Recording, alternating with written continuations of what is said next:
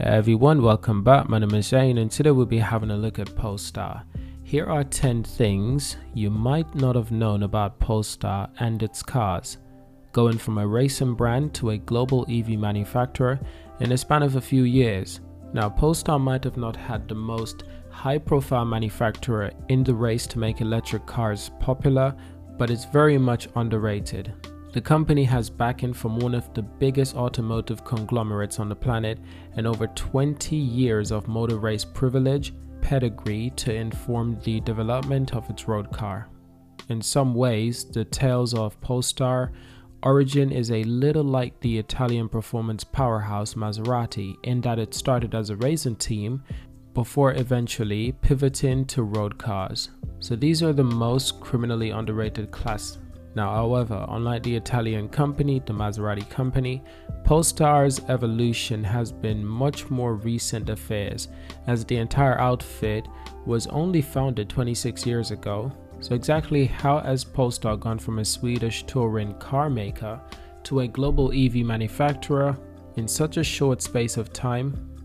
So, let's take a look at a few things you probably didn't know about Polestar, starting with the first one. They started as a Volvo racing team. The brand's origin can be traced back to Flash Engineering Team, a smart outfit formed in 1996 to compete in the Swedish Touring Car Championship. The company changed brands several times in its early years, eventually being rebranded to Polestar Racing and starting to modify its own Volvo race cars. Two early examples were the S40 Super Touring and the X60 S2000 shown. A number of other touring car Volvos were also produced throughout the double zeros until the brand began pivoting to making street legal Volvos as well as ones for the circuit. The next thing you probably didn't know about Polestar is that it's now owned by Chinese conglomerate Geely. This is where the ownership of the brand starts to get a little bit complicated as Polestar didn't officially become a subsidiary of Volvo until 2015, existing as an independent partner before that point, but the two companies released several official Volvo cars together before that point, including the S60 Polestar concept shown right here. So in 2015, Volvo bought out Polestar altogether, which brought it under the umbrella of Geely, a Chinese manufacturing conglomerate that had purchased Volvo in 2010 with this new Chinese Swedish ownership, plans began to be drawn up for the future of the brand of Polestar. Now, the next thing you probably didn't know about Polestar is that the racing team became Cyan Racing. It was decided that Polestar brand would become exclusive to Rhodes car and that the racing team would be renamed Cyan Racing. Cyan switched from working primarily on Volvos to working with one of Geely's other brands, the Chinese maker Lynk & Co. So their partnership is ongoing and cars like the Lynk & Co. 03 Cyan have proved that they're a force to be reckoned with on the touring car circuit. With the racing team renamed, working on new projects, Geely was free to reshape the Polestar brand into its marque as it is today. So, next thing you probably didn't know about Polestar is quite exciting. The Polestar brand became its own car maker. This was official, this was big, this was huge. The first Polestar branded car was introduced to the world in 2017 as it became clear from the start that marque would retain its close link to Volvo. There are clean designs similarly between the two companies, and some parts are also shared. In fact, the Polestar 1 is based directly on a design of the Volvo Concept Coupe from 2013, which itself channels Volvo's classic cars like the P180, like the P1800, the newest production Polestar, the Polestar 2 is similarly styled with clear inspiration taken from the Volvo XC range of SUVs. So next up it gets even more exciting. Polestar cars are all electric. Yes indeed. So what makes Polestar different from Volvo? Well the answer is that it's 100% electric and has been ever since its debut. The brand aims to directly compete against the wave of EV startup like Lucid, Byton Xpeng, plus bigger names like Tesla, Rivian, So eventually it's likely that Volvo cars will become all electric too, at which point Polestar will essentially become a luxury arm of the company, a bit like Lexus is to Toyota and a bit like Porsche is to VW. Until then, Polestar main selling point is the futuristic mode of propulsion, which ensures a quieter, smoother, more powerful driving experience than a standard gasoline car. Next up is the Polestar 1 itself. It was the first production car. So yes, the concept was from a 2013 Volvo concept car, and similarly between the car and its parent company, the signs are clear to see.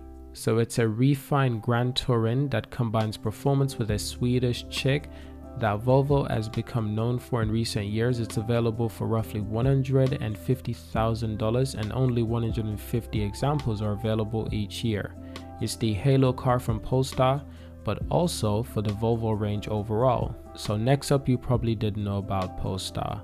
In comparison to the exclusiveness of the Polestar 1, the Polestar 2 is in polar opposite.